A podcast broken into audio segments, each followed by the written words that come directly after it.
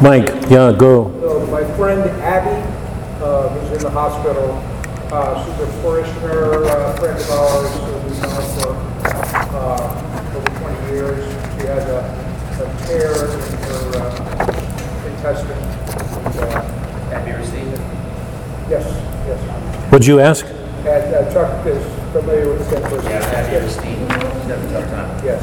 So, She's, Ab- uh, I I think she's uh, about to be uh, sent home, actually. She's she's, uh, doing better, but uh, still needs prayer. It's a tear in her, Uh, Some, some sort of, a, uh, I don't know what to call it. Uh, She was bleeding internally, but uh, I think they, they have the bleeding under control. anybody else? Yeah, Mary. My son is getting married Thursday, and I brought up this a year ago when he got engaged, So he's getting married this Thursday, this Thursday? What's his name? Christopher, Christopher? she's Hannah, And hi- her name is Hannah, Hannah? and um, she's Presbyterian and refused to be married in a church. So, Well, I'd be surprised if after she's been around her mother-in-law for a while. oh no, she don't like. Well, that's because she doesn't know you. When she does, I'm not invited to the wedding. oh God, Yeah, so it's, God. Boy, but I still want to pray for and, you know, you've got a handful with your kids. I know. So, by the way, so do we. So do we. So, I wanted to pray for my daughter Mary, who's going to be having a baby soon. And be a grandma for the first time. Yeah. When? Well, August 5th is her due date. Oh, it's coming up. Wow. Yeah. Is she close by? She's in Austin. Austin? So you're going to be traveling to babysit? Let's start. In the name of the Father, Son, Holy Spirit. I intended to bring the reading from last week, um, um, but I just, we just, we've had our grandchildren for a week and it was a little bit overwhelming and we just sent them off today and sorry, it's been a scattered day. I hope I'm halfway coherent tonight. Just, um, but the reading um, was that reading in which um, Christ was saying so clearly. Um, how do you put it? Um, anybody who loves their father and mother more than me, daughter, children, you know, so that includes everything job, life, whatever. Anybody who loves those things more than me, he will have nothing to do with. And this is a net, I mean, this is not a part of my prayer, but if you'll forgive me, it's an, it's an editorial comment into the prayer. I think one of the ways in which we dodge Christ is by loving our parents and our children and our job more than Him. It's much easier to love our children than it is Christ. We can have our way with our children. To love Christ asks a lot of us. So He said, unless, um, unless you love me more than them, anybody who loves their father and mother more, you know, he went down the list. And he ended by saying, unless you fall to the ground, unless you pick up your cross, unless you follow me. Pretty stark words. So, and you, and you know this um, because of some of the comments we've made together, and you certainly can't miss it from the reading we've been doing because the reading takes us there always. Almost every one of the works we read is critical of our social world in some way. There's something wrong with the world.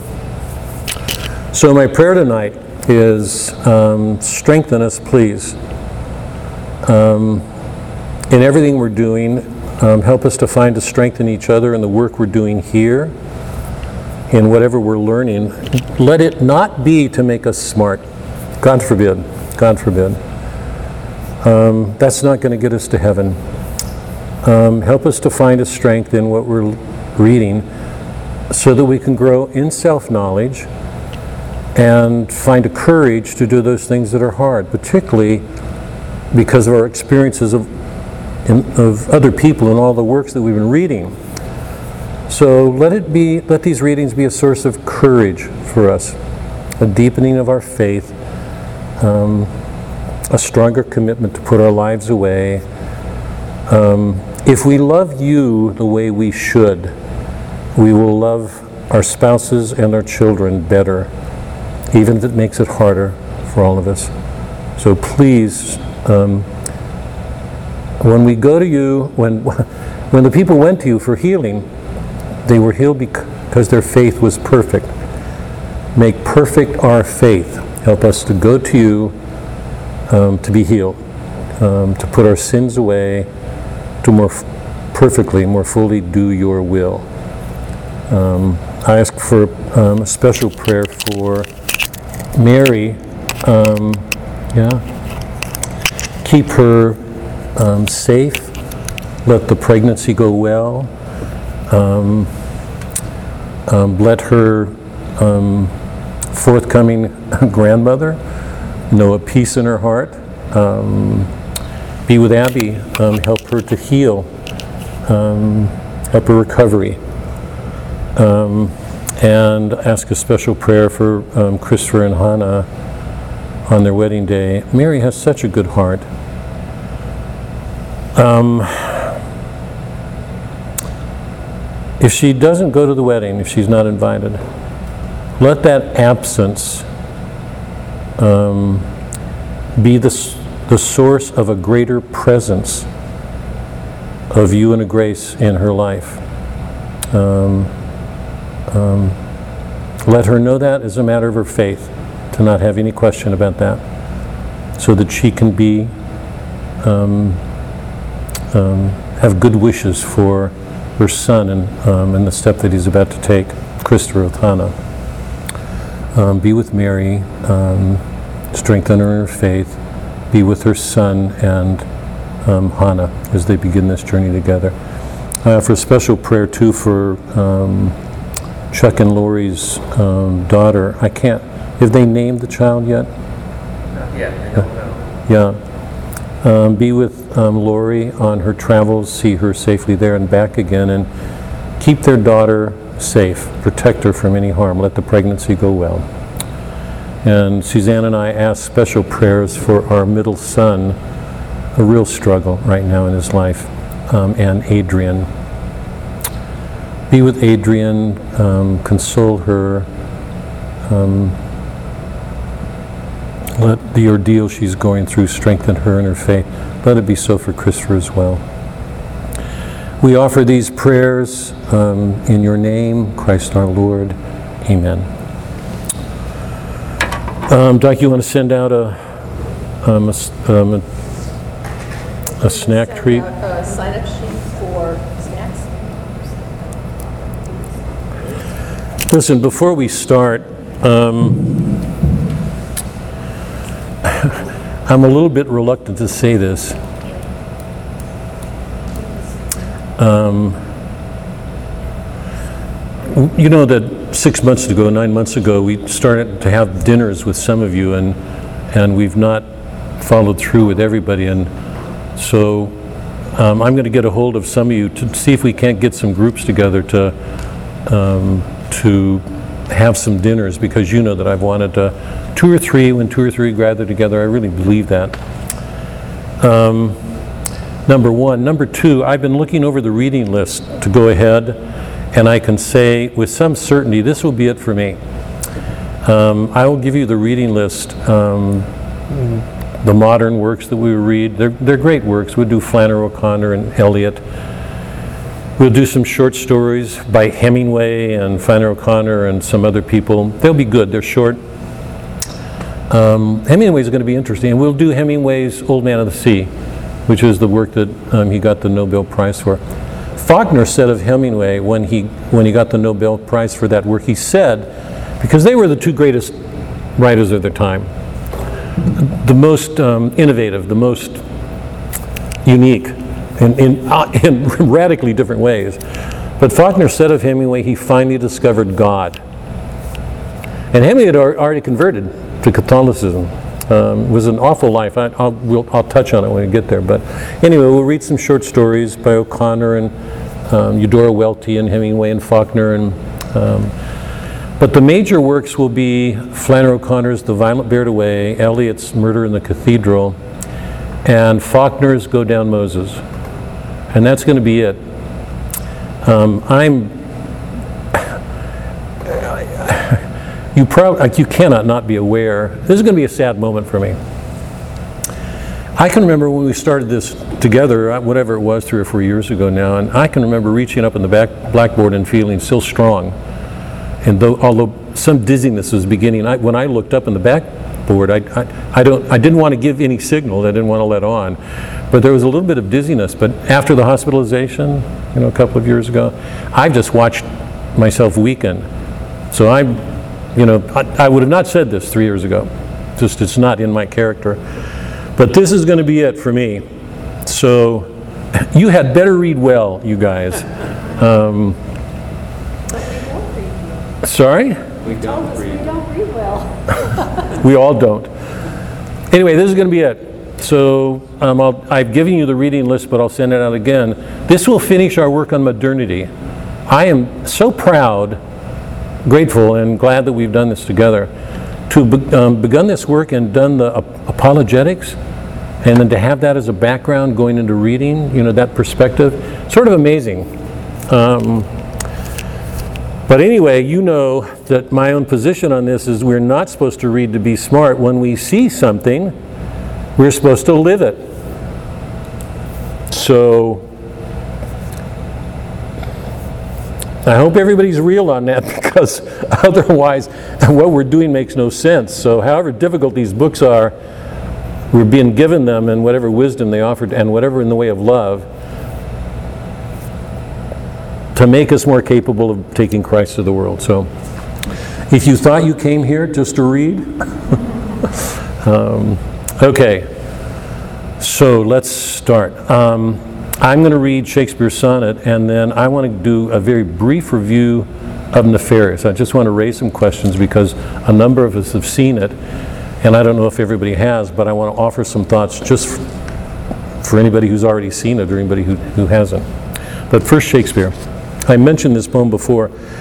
I'm going to read this, and I'm going to do something that you know, according to practice, I do not do because I don't want to spend time on the poems. But I'm going to spend a few minutes on this one. This is a po- wait. So this is one of a large sonnet cycle. Um, Petrarch, the Italian, had done a great sonnet cycle to um, his beloved Laura. And so many of the Englishmen were copying Italian models. They did it with Dante and Petrarch and others. And um, it's just what a number of them did because the source of Renaissance literature was Italy, the Italian poets, and all that was happening in Italy. So Shakespeare took that idea of a, of a sonnet cycle, but what he did with it was turn it into a sonnet cycle dealing with him and a dark haired lady whom he loves and a young, a young boy who has all the potential, presumably, of becoming a good poet. And you watch what's happening between this older woman who, who has a power over this kid and any hints of manipulation or using. And so it's a love triangle, okay? But it goes everywhere. It, um, um, in the poems, he deals with death and poetry and life and this young kid. In this poem, he's, he's talking about a group of people who've been given gifts but who don't waste them the way most people waste their gifts. Okay? Because he's got the young boy on his mind, he's got the woman who's wasting hers, and he's got himself. Okay? So now read this carefully because I'm going to come back with a question. This is a freshman 1A question, so be on your toes here, okay? Glad to see you again, both of you. Hi, Cheryl. Hi, Paul. Shakespeare's Sonnet 94. I'm going to read this and then I'm going to read it after we're done, okay? They that have the power to hurt and will do none. Oh, hold on. Um, all of you should have this because it was included in the packet last year. Here, Can you, can you get one? Um, or, sorry, last, not last year, last meeting. Thank you. So, um, Chuck, do you need one? Here. Everybody should have one. It's in that packet we had. Cheryl, Paul, do you guys have? Doc, can you give, if, I don't know if Cheryl and Paul, here.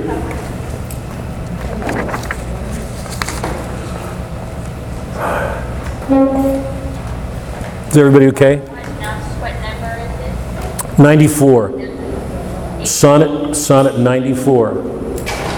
Yeah, you can Google it, it'll come right up. Okay? And it's in our poetry list. Um, You all know that all these are online. Everything's available online on, on our site. There's a, um, a site devoted to St. Francis and um, SEAS, so they're all there. Shakespeare Sonnet 94. They that have the power to hurt and will do none, that do not do the thing they most do show, who moving others are themselves as stone, unmoved, cold, and to temptation slow. They rightly do inherit heaven's graces and husband nature's riches from expense. They are the lords and owners of their faces, others but stewards of their excellence. The summer flower is to the summer sweet, but to itself it only live and die. But if that flower with base infection meet, the basest weed outbraves his dignity. For sweetest things turn sourest by their deeds. Lilies that fester smell far worse than weeds. He's describing of, um, so let me take a stanza by, you know, or sorry, quatrain, quatrain by quatrain. It's a, it's an Italian um, or Shakespearean sonnet. It's got three quatrains and then a couplet. So A B A B none stone show glow graces faces expense, right? A B A B C D C D. It just goes through like that. In the first quatrain, he's saying, "They that have the power to hurt will do none; that do not do the thing they most do show." So if they've got, look, you can be a great basketball player. You can be a great pilot, a great teacher. You can be a great um, celloist, pianist. Um, they do not do, they do not show the things um, they do most do show. Who moving others are themselves as stone. So even though they move others in what they do, be a, a musician, let's say, okay, or a lawyer, it doesn't matter, a teacher. Um, even though they are moving others, they themselves are stone. They don't let the fact that they influence people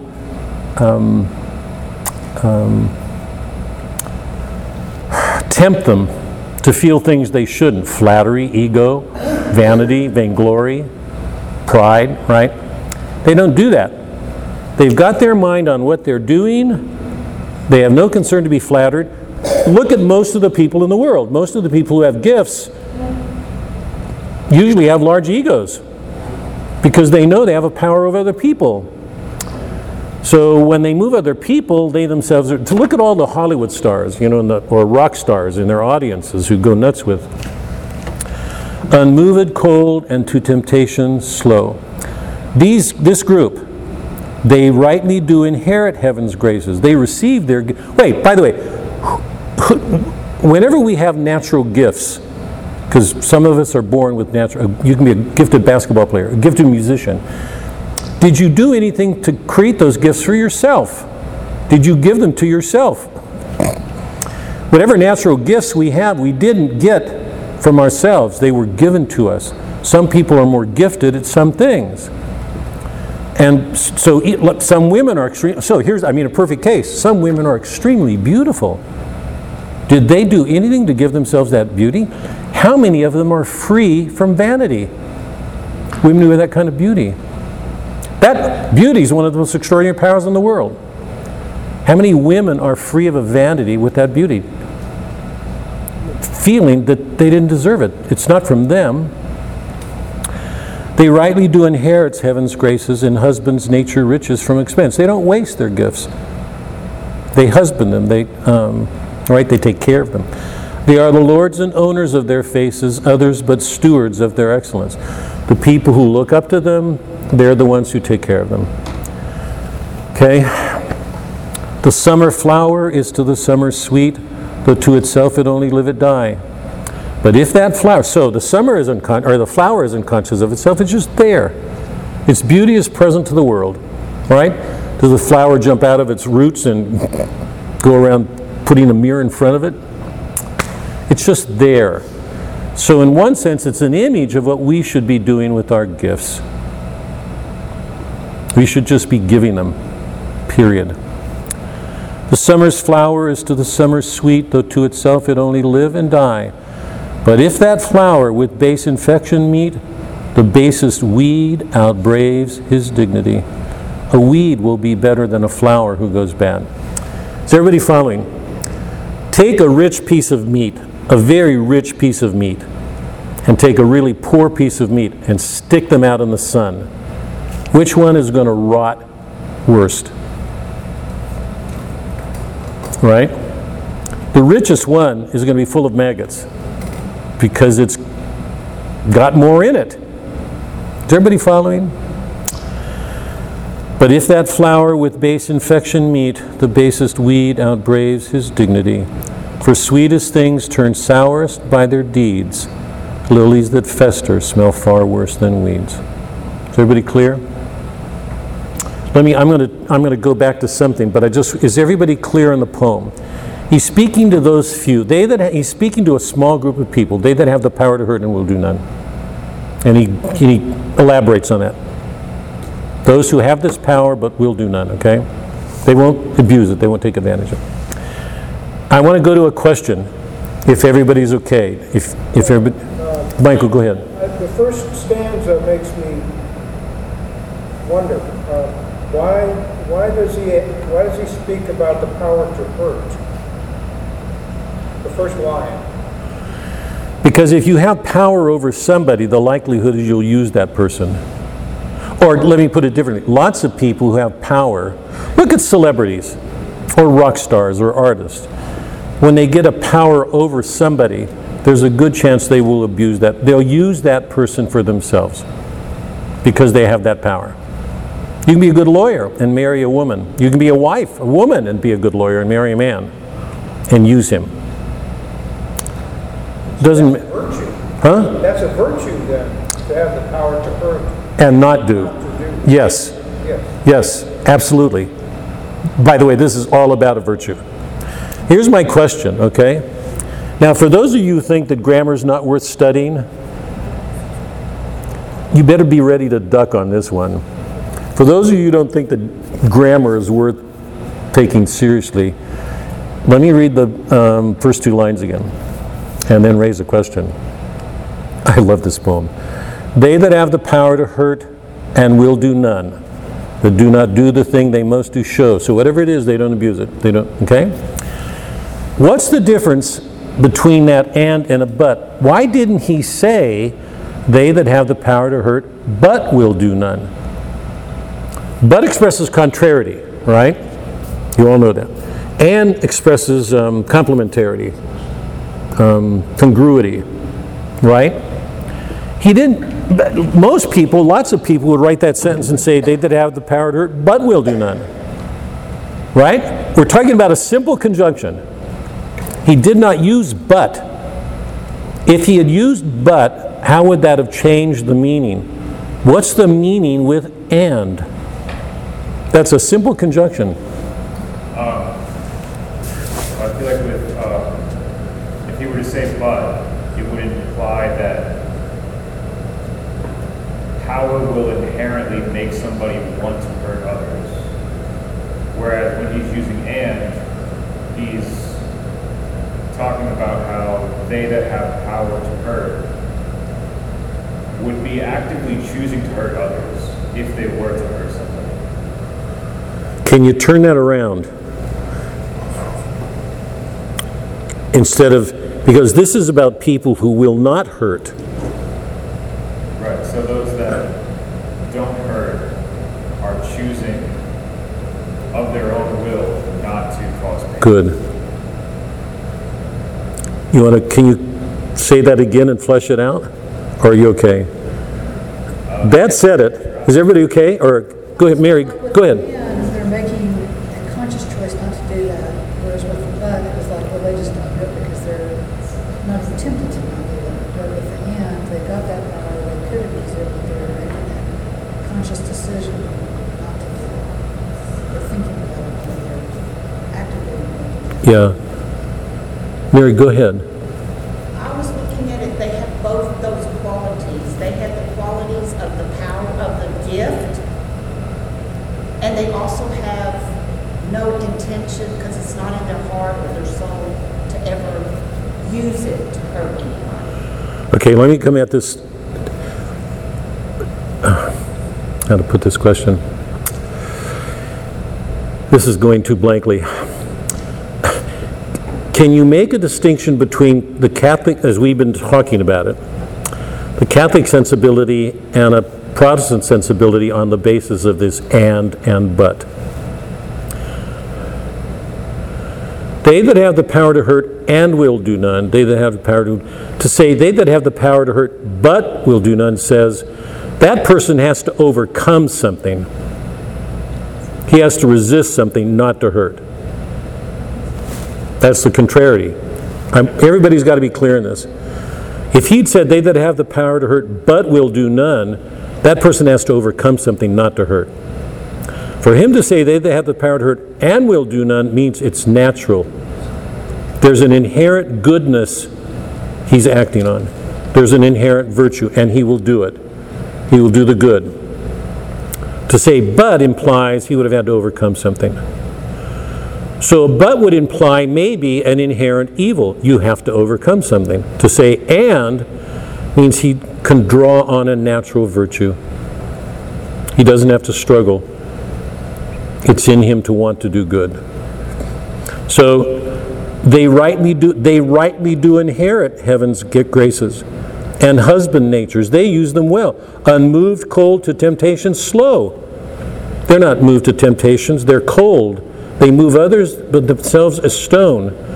Whatever they do, their focus on is on that, not using people, not wanting to get control over them, not using his power for other ends. Let's say you're an artist, and all these people flock to you because they want to read your novels. And you've got a groupie following. How many novelists will be virtuous enough to not give to that and use these groupies or, you know, go where we will? Is everybody following? Is everybody? Connie, you have a question? It's interesting. It's a little thing, but or and. And one of my reasons for doing this is because it'll come up with Dostoevsky.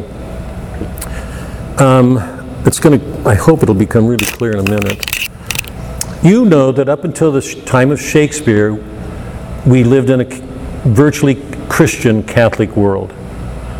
The Reformation takes place just a century before Shakespeare, and the world turns topsy turvy.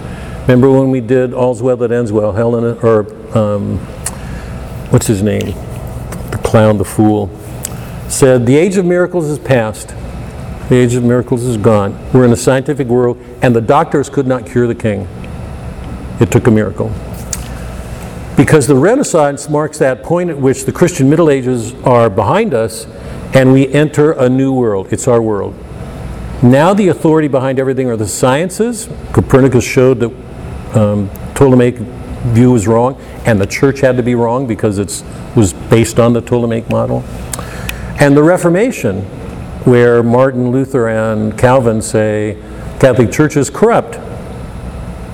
That's the beginning of the modern world as we come to see it. You all know that now. So Shakespeare's writing at a time when he's looking back to a world in which natural virtue was possible. What happens with the Reformation? Is any natural virtue possible after the Reformation? No. Why? Because the major Reformation divines say nature is corrupt. It's depraved. Milton said, all corrupt. Reason's corrupt. The soul's corrupt. It's only by grace that we're saved.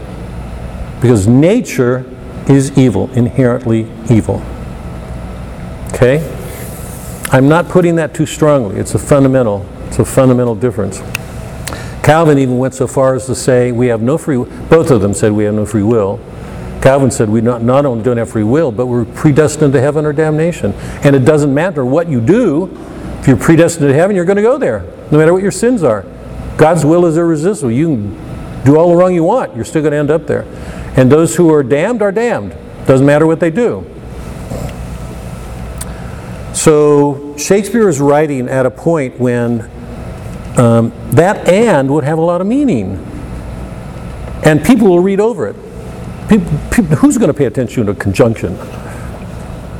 Terrell, go ahead. But when I read the word and, and I think of any kind Can you speak up? of, when I read the word and in this, as well as any kind of thing that I read, you know, wherever you look, and then you see the word but at times, I always look back at it because if I'm writing something myself, if I use the word but, and I'm sending it to somebody, I realize if I really don't want to inject that negative comment, I have to change it and go back to and. And so this to me is a positive that he's trying to send across. And yet, I think in today's world, we use those words interchangeably, but really there is a difference, and and but. Fundamental. He's sending a message subliminally to, to, to the people who are. Yeah. I, the point that I'm making is this is not subliminal, this is conscious. Shakespeare writes out of that world. In fact, let me make it even different. Let me go at it this story. You know that Shakespeare wrote both tragedies and comedies. Plato said the greatest writers will be the writers who can write both. Shakespeare's one of the few to do that. Faulkner, Homer, Shakespeare. That's it. Um, the greatest writers can write both. You know that in Shakespeare's tragedy, we've read a couple of them together, that whatever evil is um, set loose is always answered. Why? We read Boethius. Because evil's a privation, it can never defeat God, ever. So artistically, artistically, he could not write a play in which evil won out.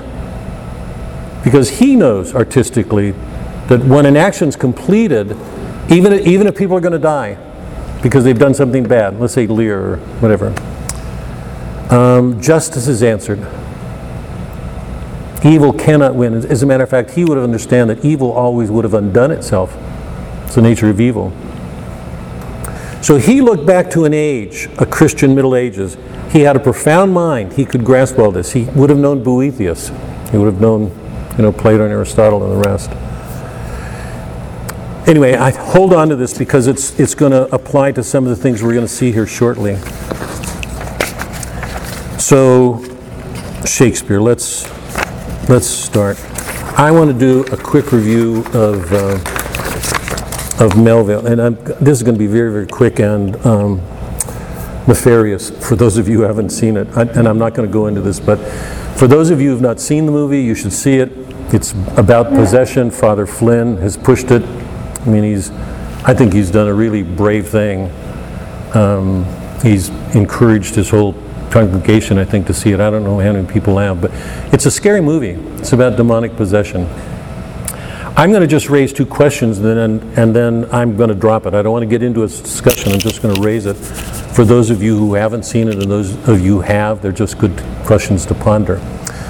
Um, the movie's about a prisoner who's possessed, and he's facing his execution, and um, a psychiatrist is called in to make a judgment on whether the prisoner is insane or not.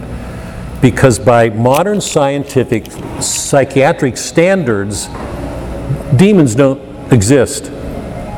So, from a, from a scientific point of view, this guy is mad. He's insane.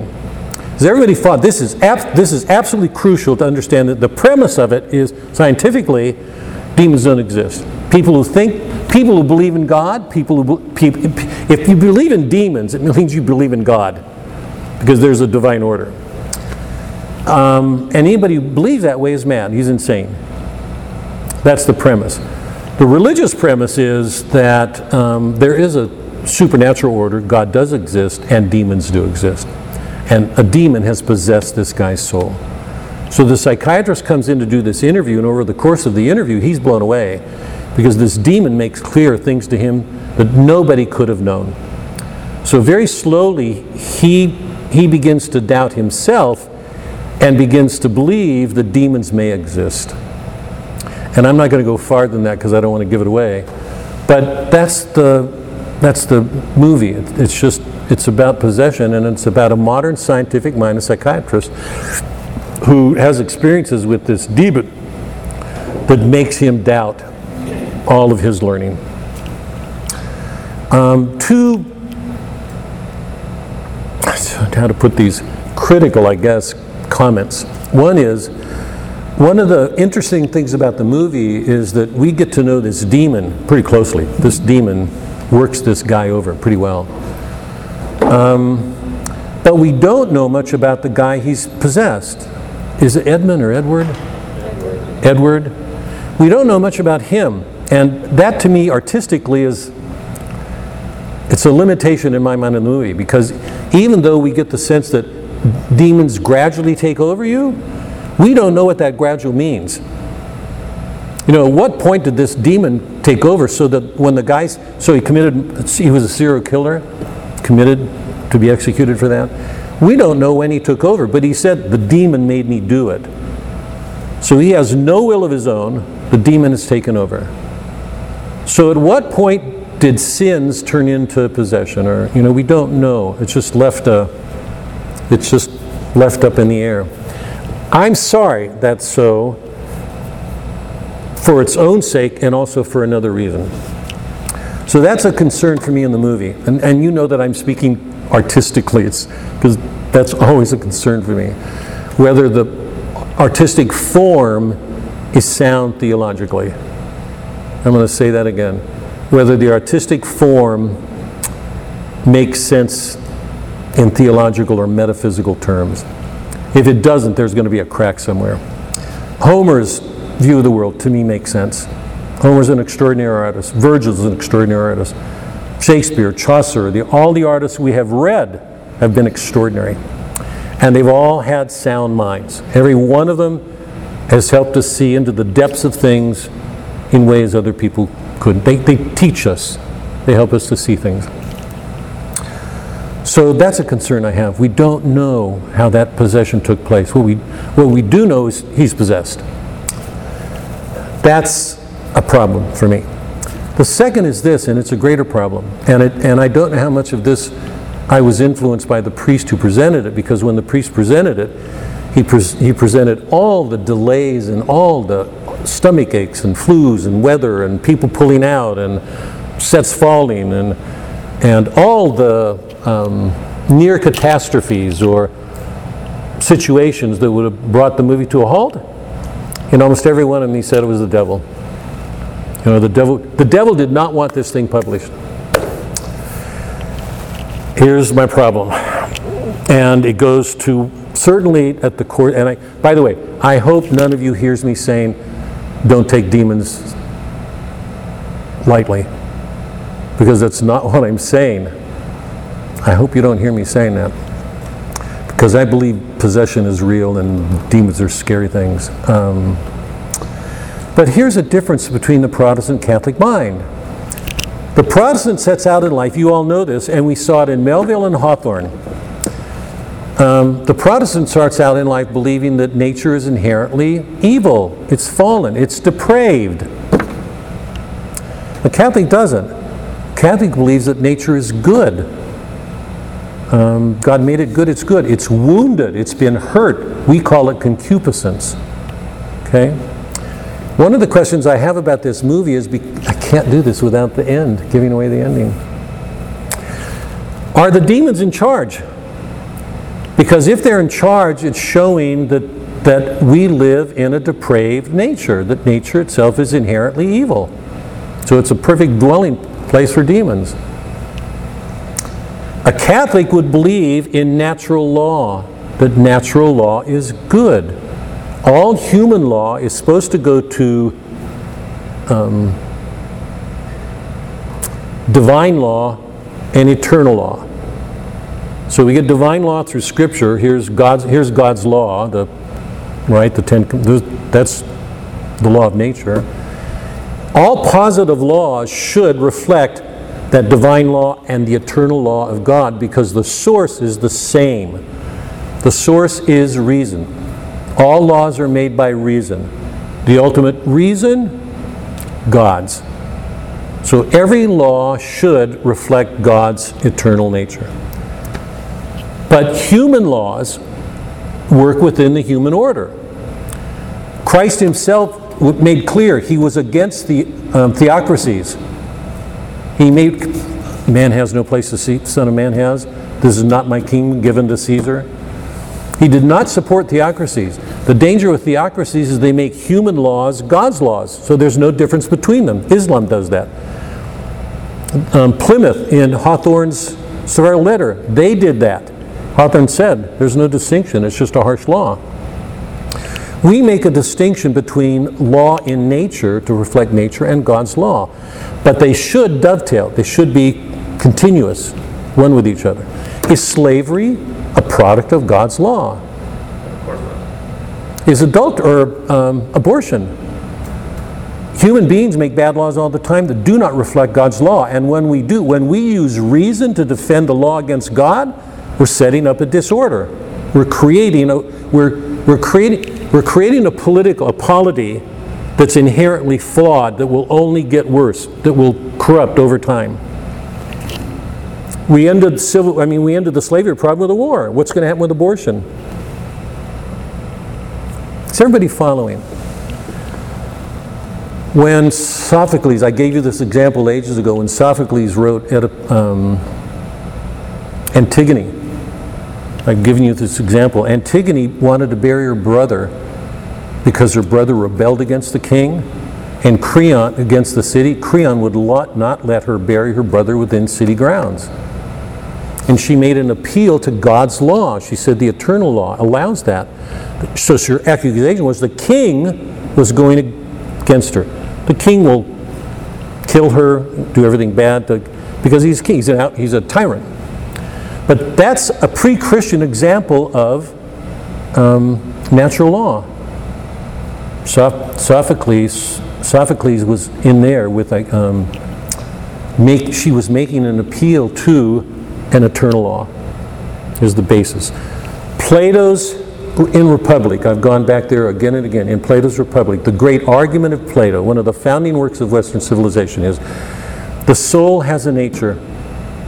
Rational, it's got the faculties, the rational, the spirit of the appetitive, and it's important for the rational to govern the other parts. If it's not, it becomes tyrannical. We've gone through this numerous times. Is everybody following me? The rational, the spirit of the, the capacity of anger. Anger is the rectifying virtue. It's not a bad. It rectifies. It can, it, if it turns into wrath, it's a sin. Anger is not a sin. The whole modern world has got that backwards, or upside down, or inside out. Anger is not a, a bad thing. When it's abused, it's a bad thing. But the intellect, spiritedness, the spirited man, and the appetites. And different people tend to follow, be inclined.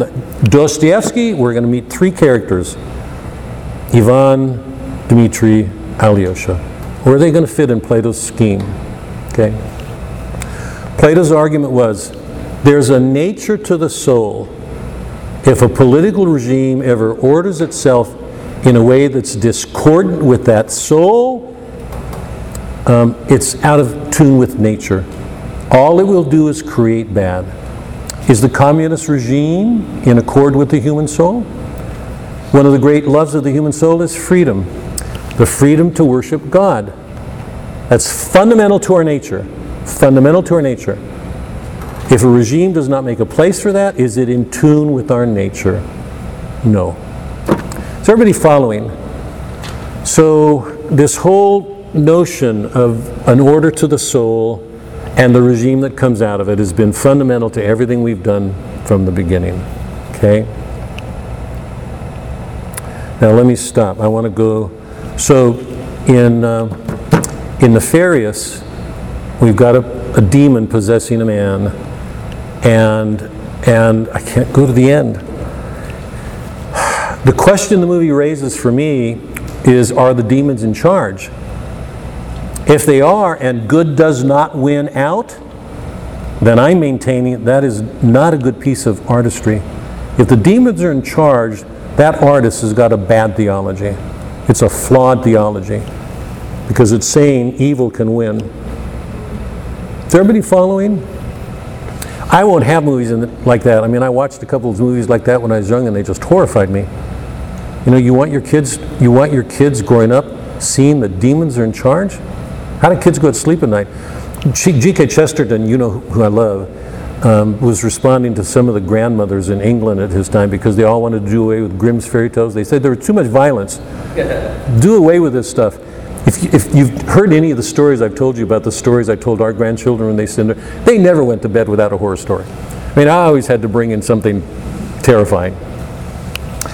Chesterton said, You don't want to take away violence. Kids know more about violence when they're six, nine months old. So there's something in the soul that's, you know. But you want somebody to, you want a St. George to answer that violence. Takes St. George away, you've got chaos, nihilism, terror, despair. Are those the emotions you want to leave somebody with? We can't do away with violence. I mean, art, artistically. But I'm arguing, and I have all along, that a good artist will always answer it if he's worth his artist.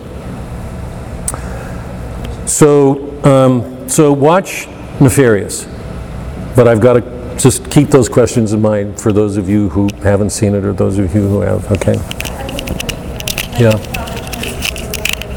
Sorry. I asked Father Flynn about that movie. Yeah. While I was talking, we were going out of town, so we couldn't do it when you guys were having it. And I said to him, I said, um, a lot of us are very suggestive. When we watch certain movies like that, you can't get it out of your head. Well, that the kind of movie that would do that to you. He said, no, no, no, it'll be fine. I said, no, I don't think you really know me. Because there is some of the, I can't watch some of these really violent movies through years because of, depending on how it ends, or how, how strong they are with the character. I- Cheryl, let's, Cheryl, let me stop you if I can. Let, let's get out of your head for a second. The only way to answer that is go see the movie. I know that's where, so I haven't, Because this, your theory isn't going to, you, either you go see it or you don't. I know, your question, you haven't finished, you left it up in the air. It sounds like you left the movie with questions about the movie, about I'd still say, I mean, I've said it here openly and I stand by it. I'm encouraging everybody to see that movie because I think it's a really important movie. So I'm saying, well, oh, I, I think Father did a really brave thing because I think, so I would say go see it, but I'm raising questions or that are the kinds of questions that I would raise on any artwork. Um, because you know how seriously I take this stuff. So go see it. It's, and the reason I'm saying that is because we live in a bourgeois world that denies evil.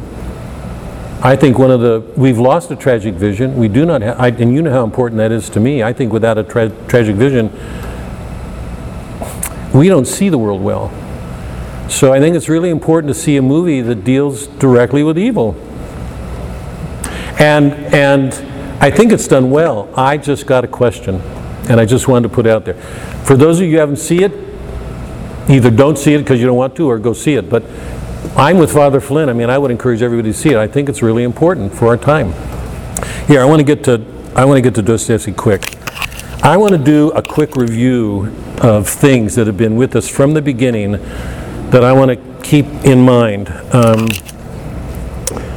um, I'm not going to do a review of Melville or Hawthorne right now, but I'm going to make a statement in a minute that will imply a review. So I'm not, I'm going to skip that, but just hold on, okay? Remember that the first notion we have of the city, because the city is going to be really important for this novel, as it's been for every, whether it's Melville or Shakespeare. The first city, according to the Bible, remember, is Enoch. Enoch is the first builder. Um, Aim, Cain committed murder. He killed his brother. So it showed a rivalry between brothers at the beginning of our history. And he was exiled, sent into exile. His son, in exile, was the founder of the first city. So, biblically speaking, the first city is man's attempt to live without God, to show that he can be self sufficient. And if you look, I, I, I think I've given you this example. If you look at this, um, sometimes on my, my computer, I have a thing where the, the desktop changes. you know, it goes from one thing to another, and I've gone through some of them, and they have these amazing cityscapes. Shows the shoreline or the middle of a city with skyscrapers and bridges, and I, I can't look at that without thinking, what an extraordinary thing man is. He's the most glorious thing on who, what animal could build cities the way humans have? The cities are a testament to man's greatness. They're extraordinary works of art. And yet, we, we know that lurking in the bowels of that city is depravity, decadence, crime, drugs, abortion, go where you will. So the city was man's attempt to live without God. And it's paradoxical, it's double edged. Um, it shows the very greatest things man can do because his self sufficiency is so great. It also shows his horrors. Men go to war, they kill each other. In the city, people become greedy, they long for power, they abuse each other. They that have the power to hurt and will do none. Virtue, virtue is rare. It always has been, it still is. Enoch was the first founder. Now remember this, we did this at the very beginning, so this is something of a review, but I'd like, I, I don't go to the board as well because I just don't move as well anymore. But for those of you who remember, picture this. Picture a line for the city. If you're taking notes, draw a line. At one side, put tribe. On the other side, at the other end, put empire. The two extremes of the polis of political organizations are the tribe and the empire. This is according to Aristotle, who's right on. Um, it's only, he argued, it's only in the polis that the individual emerges in all of his greatness. I'm going to say that again. The individual cannot arise in the tribe because what rules the tribe is the bloodline, not an individual and his gifts. And in the tribe, everybody has to do their work, whatever it is. So the individual doesn't emerge in the tribe, the bloodline rules. The individual doesn't emerge in empires because technology rules. So look at China, look at the pyramids in Egypt, go where you will in the ancient world, in all those empires. When they built the wall of China or the pyramids, did, did, do we ever hear an individual named who worked on that wall or that pyramid? The individual does not emerge there. It's, the empire has all power, it's absolute. So the polis is that the polis is that which comes into being to help the individual, and it's a mean between two extremes, because that's what virtue is. You can take any go through the ethics, and you'll you'll find that's true of every one of our actions. Take any one of our actions, find the extremes, and then look at the mean. That's the mean. That's virtue. That's what we're supposed to be aiming for. So it's only in the polis that the individual emerges, okay? And it's because he gets help, because in the, in the polis, what happens is what Aristotle calls a division of labor.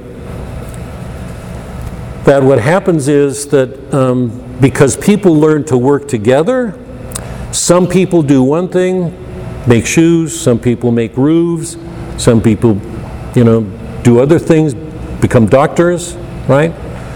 But the fact that that's so means that not everybody's having to do everything, that some people will do some things, some people other. That means what happens in that moment with the division of labor is freedom, free time emerges. And people are no longer bound by necessity. They have to take care of necessity, their lives are ruled by it. They're free to do other things. And one of the things they can do with that freedom is read they can learn to philosophize. That's Plato and Aristotle. Is that clear? When, when, when we have our grandchildren over, we always have a reading time. It's time to read. If the kids whine, if, I mean, you can imagine me, oh, fate worse than death. This is their grandfather. Fate, oh, is there anything worse in the world than reading? Oh, kill me, please, before I have to. I mean, I'm not going to hear that. The kids are just going to get loaded if I ever hear anybody say, do we have to read? It's the greatest gift in the world. Who wants to do it when you're young? Is everybody following? A division of labor. When that happens, people are freed from necessity. They don't have to commit, like in a tribe, where you're bound by necessity. Or techne, when you rise above it, but the individual disappears. So the polis, it, it didn't it didn't proceed, it came into being um, out of something in man that, that helped man complete himself. Because it's only in the polis where man completes himself, where he realizes all of his powers. So, what's at the center of the polis? One of the most important things? Learning. Because man was meant to learn. Are you, are you saying polis? Polis, P O L I S, polis, the, the, that's the Greek word for city. The city doesn't do it, but it's a slightly, if you're following the argument here. Okay? Is everybody okay? Those were those are basic. That's why the city has been. It was important for Homer. It was important for Aeneas. Rome came into existence. Remember, it was important for Dante. Um, um, Florence was the first commercial republic. It was important for Shakespeare. It was important for um, Hawthorne. Important for Milton. It's been crucial. Now we're going to pass into something extraordinary because we've entered a modern world. Those are our paradigms, the classical paradigms up through Shakespeare's time. Okay? Now, one bit of history that's important. Um, Rome was the greatest city in the ancient world, and it ruled the world, you know, through the Pax Romana when the presumption was that peace existed in the world. It didn't. But it was during that time that Christ came into the world. So that's not small. Christ came in when the world, in a sense, was unified. When Rome took a, a consensus, Christ was there on that consensus. Um, Rome um, became corrupt, decayed from within, and collapsed. Constantine moved the seat of power, authority from Rome to Byzantine, northeast. Um, and in 330, and shortly after that, somewhere he, that city, the Byzantine, was called Byzantine, and was renamed Constantinople. So in 330, we move from Rome to Constantinople. Constantinople becomes the major city of the world up till that time. Now, if you know your history, you know that from about the 7th century until 15th, 16th century, Islam became the dominant power in the world.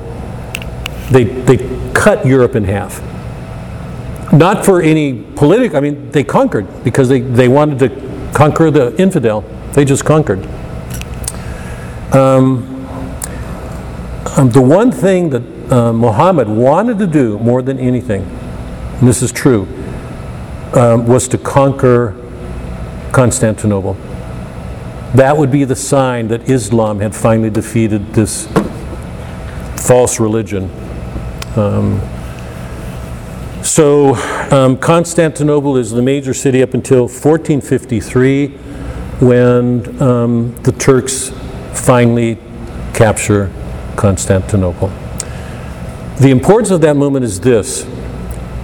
During the Crusades, the crucial thing that united Europe was the Crusades in the effort to defeat Islam. Okay? Um, over and over and over again, they tried to defeat Islam and failed. Okay? When Islam took Constantinople in the 15th century, 1453, 15th century, it, it, to some historians, lots of historians, it brought to an end the Middle Ages. Because at that point, all the Christian armies, nations that had gathered together, went back defeated. So instead of being unified by a victory, they went back isolated. The unity was gone. Each country looked out for itself. They were not going to gather together for a war like that again, um, at least not in their you know, foreseeable future. So at that moment, we can say the Middle Ages end and the modern world begins and the modern state. Okay? Um, with the defeat of Constantinople, the seat of power moves from Constantinople to Moscow. Peter the Great um, saw what was going on with, in Europe with all these enlightened ideas, and he wanted to recreate Russia along Enlightenment ideals. So he brings all of these people over. He starts wars with foreign countries to try to gain power. Um, and he calls himself the Tsar. It's the Russian word for Caesar. So he saw himself, he saw Moscow, this is not, this is true. He saw Moscow as the new Rome. That was the center of power. He saw himself as Caesar. Okay? So in its beginnings, um, with Peter, Russia it gets transformed from old holy mother Russia. It's this Christian country that's that's only partially been westernized. This is crucial. Hold on to this, you guys, because it, the implications are going to be profound for what we do with Joseph Dostoevsky. Old Mother Russia never had a philosophic tradition. They weren't westernized. They didn't have what happened in the in the Mediterranean. They didn't have Plato. They didn't have Aristotle. They didn't have Boethius. That Western philosophic tradition was missing. It was a deeply Christian country, but lacking a philosophy. Those Western influences. Peter sees himself as the czar, the new Caesar, and he wants to modernize Russia. So what he does is begin to um, in, um, import artists, thinkers, builders to re- so to recreate Russia. Europe grew organically over centuries, slowly, by influences. Peter wanted to change Russia overnight. So right now, we, with the conquest of Constantinople, we're leaving a Christian Middle Ages, and we've entered an entirely new world that's based on reason. All the Enlightenment thinkers are the models. So a Christian Russia um, is um, in the grips of all these Enlightenment thinkers, these scientific thinkers. Um, the most important at that time would have been um, Rousseau, Hobbes, and Locke. They are the major social contract theorists. So the basis of modern political thought is social contract. It's not, it's not Plato, it's not Aristotle, it's not the polis, it's the rational regime. The social contract is this principle. We're all in a state of war. We're all going to kill each other by nature. Our, we're inherently bad. We all live in fear and pride. The only way we can stop from killing each other is if we agree to compromise. I will I won't do this if you don't do this.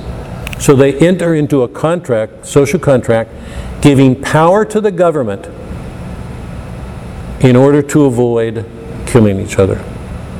That's the basis theory of the modern world, the social contract theory. Okay? I won't do this if you don't. So the basis is compromise. But to carry this off, it means giving the state almost absolute power. So the individual turns over power to the state in order to be protected. Okay? So, it, and it's during this time that all these Enlightenment ideas are taking hold. America has the American Revolution, France has the French Revolution, and just at the time that Dostoevsky is writing, 1848, there are revolutions everywhere in Europe. Europe right now is being torn apart. And there are all these new Republican ideas. They want to all overthrow monarchies, all of them, and almost all of them lose. But there are revolutions everywhere. Dostoevsky even, even mentions the one in Paris. It's in the, it's in the uh, narrative. Um, and Dostoevsky himself was um, suspected of being involved in these revolutionary activities. He was in prison, he was going to be executed. Because the government is taking measures to, to curtail all this revolutionary activity. So that's the context when Dostoevsky's writing. Old Mother Russia is being radically, artificially transformed, suddenly, not gradually over time. Okay? That's the context for Brothers Karamazov. Let me stop. Um, one more thing, because I want this to be a part of our review. Um, we just got through reading Hawthorne, Melville, Scarlet Letter, Moby Dick. They're the two greatest American works during the 19th century, and both of them, I think, are prophetic. You know my reading of them. And both of them are dealing with um, what are flawed Protestant theologies. Both of them. Pretty serious. Um, Melville's a great storyteller. I think Dostoevsky is a better storyteller. I don't know where you are in your reading, but if you're reading, I'm assuming you'll find it easier to read. It's more enjoyable, it's more readable, it's more down to earth. Dostoevsky is dealing with ordinary people everywhere. Melville is dealing with allegorical types, a captain, first mates, mates, harpooners, you know, the crew. Dostoevsky's got an allegorical element to his work, but he's telling stories of everybody. But here's the thing I want to emphasize. In, um, in Dostoevsky, the, all the major characters are involved in romantic relationships or marriages. You know that from the beginning. Fyodor's had a couple of marriages and different kids by those marriages.